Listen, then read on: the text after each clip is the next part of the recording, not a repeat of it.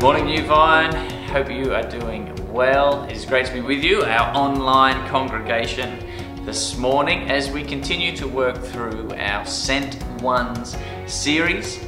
Um, if we've not met before, my name's Isaac. I'm involved with a bunch of youth and young adult ministries here um, at New Vine. And as said, this Sent One series, you have come in on week three. Um, this series is based around a passage that we find in John chapter 20, 21. Should be real easy. Just think 20, 21, the book of John. Um, chapter 19, leading into this, we read of the crucifixion and the death and the burial of Jesus. Um, the start of chapter 20, uh, Mary goes uh, to the tomb and it is empty. Um, Jesus reveals himself to Mary. And then uh, this passage we're about to see, this verse 21, is all around uh, when Jesus reveals himself to the disciples. And he says this Peace be with you. As the Father has sent me, I am sending you. As I am sent, I am sending you. That is our passage, really, that this whole series is focused on. And whether you are someone that has followed Jesus for a long time, or maybe today you are yet to make that decision, as soon as you place your trust in and commit your life to Jesus, you are sent. You are called not only to be a disciple, but a disciple maker. And when you accept that invitation to be a part of the body of Christ, you also accept the call to share the good news of Jesus. So, what does that look like for us, being sent ones? Well, week one, Luke reminded us that we need to be willing and available. Last week, we looked at being prepared and intentional. And this morning, we are going to be looking at uh, being people who are prayerful and obedient. What does it look like to be a church uh, full of people who prayerfully seek God in His direction? But not only that, they then obediently follow His leading. Um, there's a story of a boy who wanted a new bike, so he decided that he would pray about it. And he was pacing around his living room thinking about how it is he could uh, ask God for a bike. And he said, God, if you get me a new bike, I will be good for the rest of my life. And then he paused for a minute and he thought, oh, uh, the rest of my life? No. God's, God will never believe that. So he tried again. God, if you give me a new bike, I'll be good for a whole year. And then again thought, no, God will never believe that. God, if you give me a new bike, I'll be good for three weeks. Again, no, God's not going to believe that either. So he's a bit stuck, and he saw off in the corner of the room a, uh, a little statue of the Virgin Mary, and he got an idea. So he ran over, he grabbed the statue, took it upstairs to his bedroom, and tucked it into his drawer. Then he went back downstairs to pray again and he said, God, if you ever want to see your mother again, I'll be needing that bike. Prayer is a funny thing, and I'm sure that, like me, many of you have your own unique stories when it comes to prayer. For some of us, prayer may feel like a one way street. And if that's you this morning, I want you to know that that's okay. That doesn't mean you're doing it wrong. I feel like my wife Jess has got on speed dial, so much so that I just often pass on my prayer requests to her. And sure enough, she often gets back to me, Yes, God will have you do this. He'd also like you to hang the washing out a little more often. God seems to say that a lot to me. But prayer is a very personal experience. And as we talk through this topic this morning, Please don't feel like your prayer life needs to be a carbon copy of what we read, but rather uh, just invite God by His Spirit to bring about a, a, change and a challenge for you. Maybe there are some principles uh, that we read of in His Word around prayer that you can bring into your own life. But I want to ask you a question to start with. Uh, uh when it comes to prayer, I want you to think through what it is you pray for most.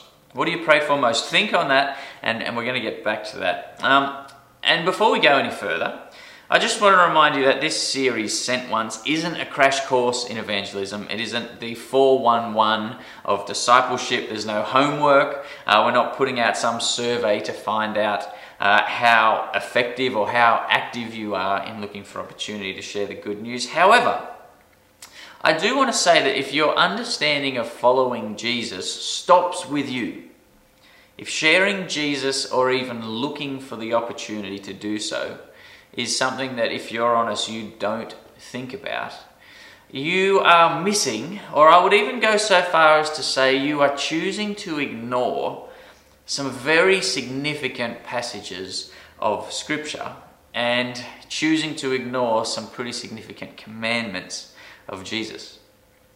The good news was never meant to stop with your salvation. And now, some of you may be sitting there uh, saying, Hey, it's Isaac, it's through grace that I am saved, not through works. The most important thing is for me to know Jesus. Yes, amen. I am with you on that. Pursue intimacy with Jesus, but for me, I also can't overlook passages like John 14, where Jesus himself says to his disciples, If you love me, keep my commandments. If, if we read the message version of John 14, if you love me, show it by doing what I have told you. Follows on to say, And I will talk to the Father, and he will provide you with another friend so that you will always have someone with you. Obey me, and I will gift you the Holy Spirit. Yes, Jesus loves you. He extends His grace towards you and He wants to know you, but He also wants you to obey Him. Do what I ask. And for you and I, one of those commandments is sharing the good news of Jesus. Not long ago, I was listening to a sermon uh, from a pastor down in Sydney who said, For some reason, the Church of the West has come to believe that if we just worship Jesus enough, we won't actually have to do what he asks. So, where does all of this tie into prayer? Being people of prayer and obedience. Well, if you've got your Bibles today, we're going to be reading uh, from a passage in Colossians chapter 4. Uh, Paul is writing to the church of Colossae from a prison cell. Um, he has never met this church and he is writing to encourage them to continue to pursue a devotion to Jesus. Um, the church in Colossae was sort of um, in the middle of this cultural split. On one side, uh, uh, uh, their culture believed that Jesus was just another god to be bundled in with the Greek and Roman god, gods believed in at the time. Um, and then the other side of the scale were the devout Jews who believed that these new believers in the church in Colossians uh, weren't truly saved until they started uh, to obey and observe the law of the Torah, laws around food and Sabbath and circumcision. So this church was sort of stuck in no man's land, rejected by their old culture, but not fully embraced by their new family of Christ. So um, this church isn't just trying to figure out how it is they see the gospel go forward. Paul is writing to a lot of the people in this church to just encourage them to follow Jesus for another day. And Paul writes this Verse 2 Devote yourselves to prayer, being watchful and thankful. And pray for us too, that God may open a door for our message, so that we may proclaim the mystery of Christ, for which I am in chains. Pray that I may proclaim it clearly as I should. Be wise in the way you act towards outsiders. Make the most of every opportunity. Let your conversation be always full of grace, seasoned with salt, so that you may know how to answer everyone. Paul is writing this to a people caught in the middle of cultural extremes. And maybe this morning you feel a little caught in the middle. Maybe you feel disconnected from a culture that has distanced itself from God. A culture known for its pursuits of wealth and power, pursuits of perceived success. For people my age, maybe you feel like an alien uh, not wanting to throw yourself into a scene flooded with partying and sleeping around and drinking. But maybe all at once, like me, you feel a little dissatisfied with the evidence of the Holy Spirit being at work through you. Maybe you read the, the book of Acts and that just feels foreign to you. Maybe you're not able to identify with those like my wife Jess, who seem to have a direct line with God. Maybe uh, the likes of Deb Rowe, who seems to lead someone to Christ every week through a crazy series of events. Maybe someone like Dave Mack, who prays for healing and people are healed. Maybe that feels foreign for you and you feel a little in the middle. Well, I want you to imagine that Paul is writing this to you, and he says this devote yourself to prayer. Devote yourself to prayer. If you desire to see people free from sickness, devote yourself to prayer. If you desire to see people come to faith, devote yourself to prayer. If you desire to experience the Holy Spirit in your own life, devote yourself to prayer. If you desperately want to see those you love come to know Christ, devote yourself to prayer, is what Paul would say. So, back to the question I asked you earlier what do you pray for most? I want to know were you able to come up with an answer? And I imagine some pretty common answers for us would be things like family, health, finance. And I think that we pray, what we pray for, reflects what is important to us. I'm not saying that family and health and finance shouldn't be prayed for by any means, but my hunch is that if we ask Jesus this question, his answer would be very different. I imagine Jesus' answer would be something like, I pray most that people would be saved that people would be healed, that people would be set free.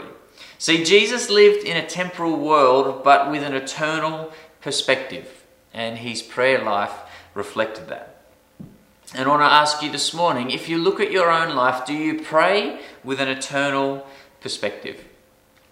Um, a few years ago, I had the privilege of spending some time with a man named Oscar Muriu uh, Oscar is the pastor of a church in Nairobi that has grown to be a church network of 100 churches with over 30,000 weekly attenders.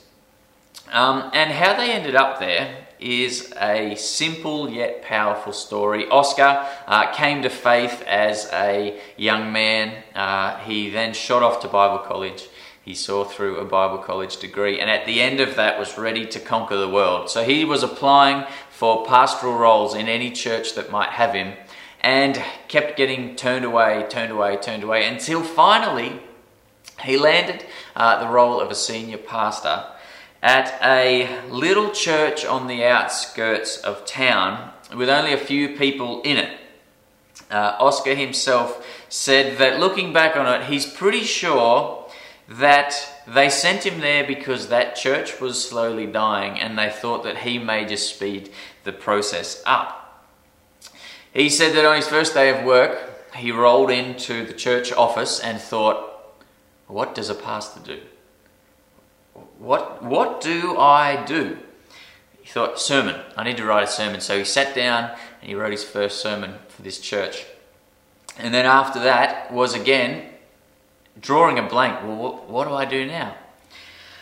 He said he had no idea, so he thought, well, maybe I'll just pray. So, Oscar headed into his office and he prayed. He prayed for the church. He prayed that God would radically transform and grow this church. And he prayed that prayer pretty much non stop. And wouldn't you know it, God showed up. People began to be healed, people were coming to faith, people were leading others to faith a prayer meeting developed that pretty soon was way bigger than the church itself was. And this church kept growing and growing and growing. And Oscar summed up this roller coaster ride of their church by saying, We didn't really know what to do, so we prayed and it worked. Devote yourself to prayer. That's what the Apostle Paul would say. Devote yourself to prayer and allow God to lead and do the rest. When I was preparing this message, I kept thinking back to Matthew chapter 6, where we read of the Lord's Prayer. We see the disciples ask Jesus how they should pray.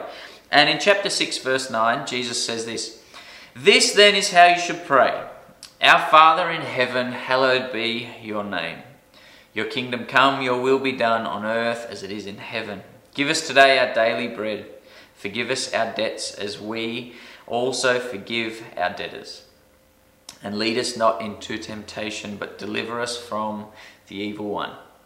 Notice here how Jesus teaches us to first pray with a kingdom mindset.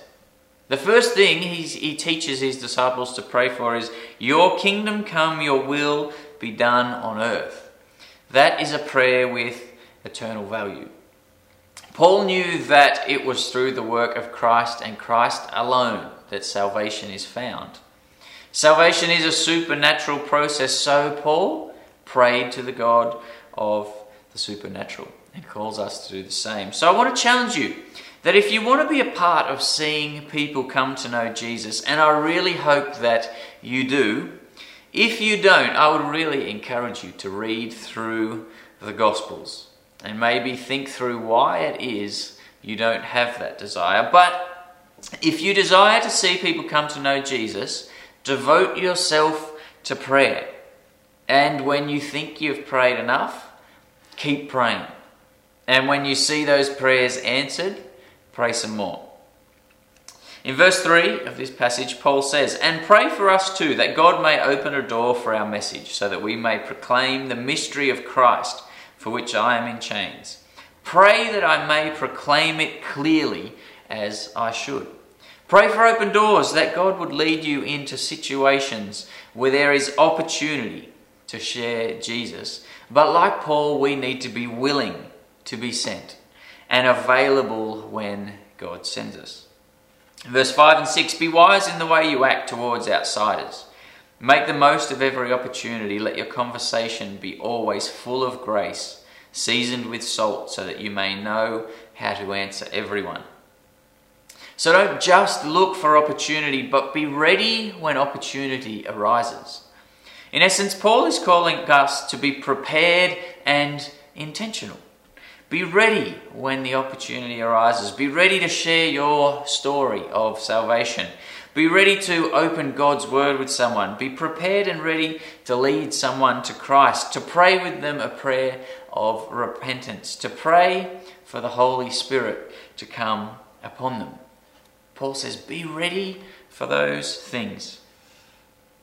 As we wrap up this morning, I do want to read you just one more passage that again speaks into the sharing of the gospel.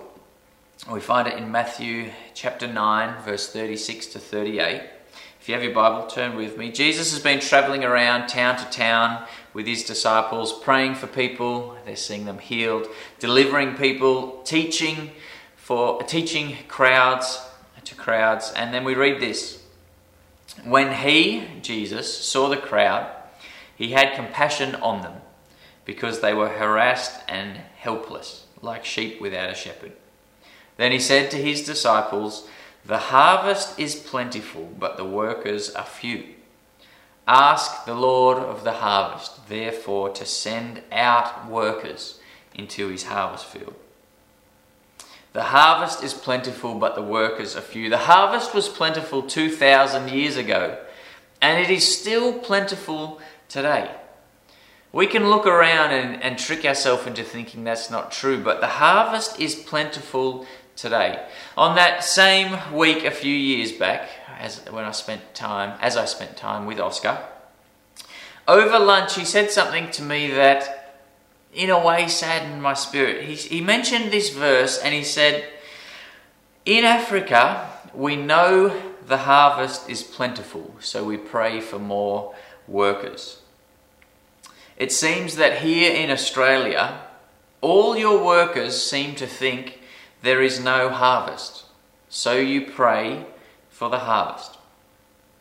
In essence, what Oscar was saying was that you're praying God would provide something that is already there.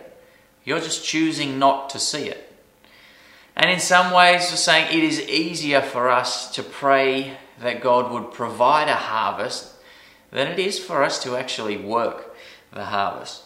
Harvest. And then uh, he said with a smile on his face from ear to ear, My friend, the harvest is and always has been ripe for the picking.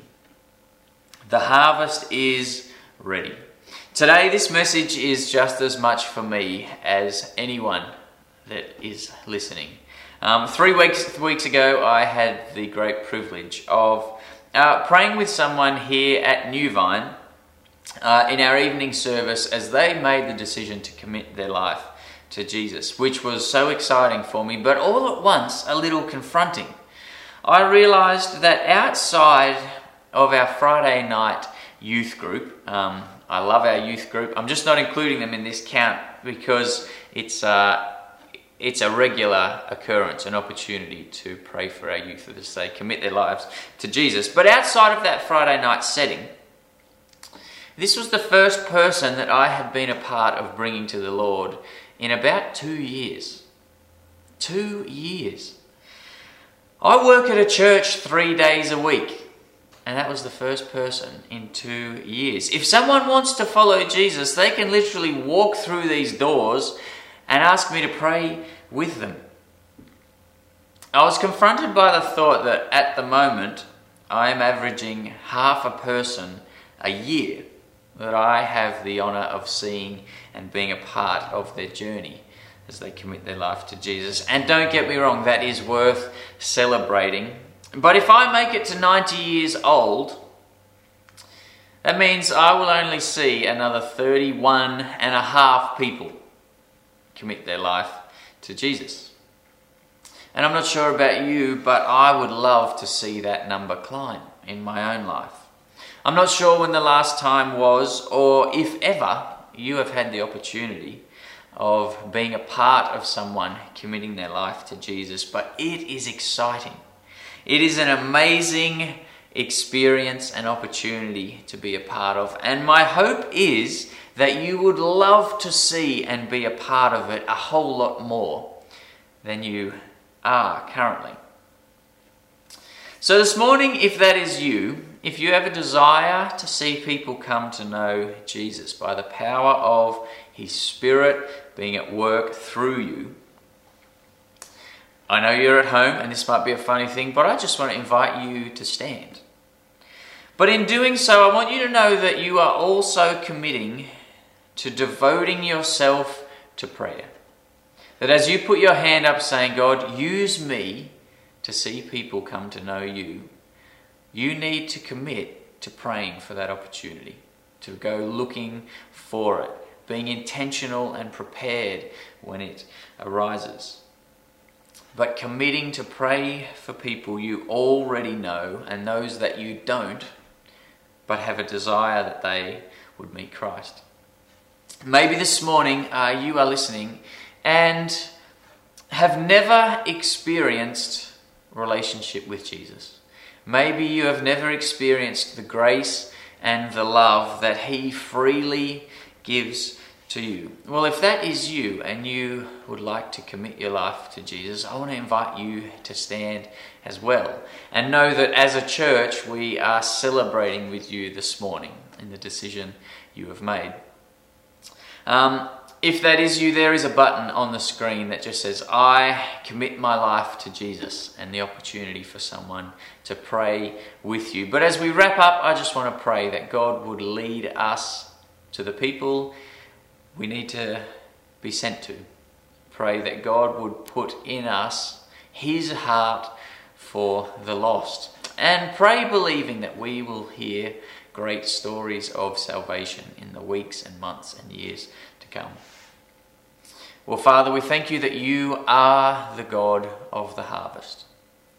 God, we thank you that the harvest is plentiful, and when we choose to follow you, you sign us up as workers. God, we apologize for the times that we have not taken that calling serious. God, we apologize for the times that our worry or insecurity, or maybe even apathy, has caused us to really be selfish with the gift of salvation. God, we want to be people who pursue you.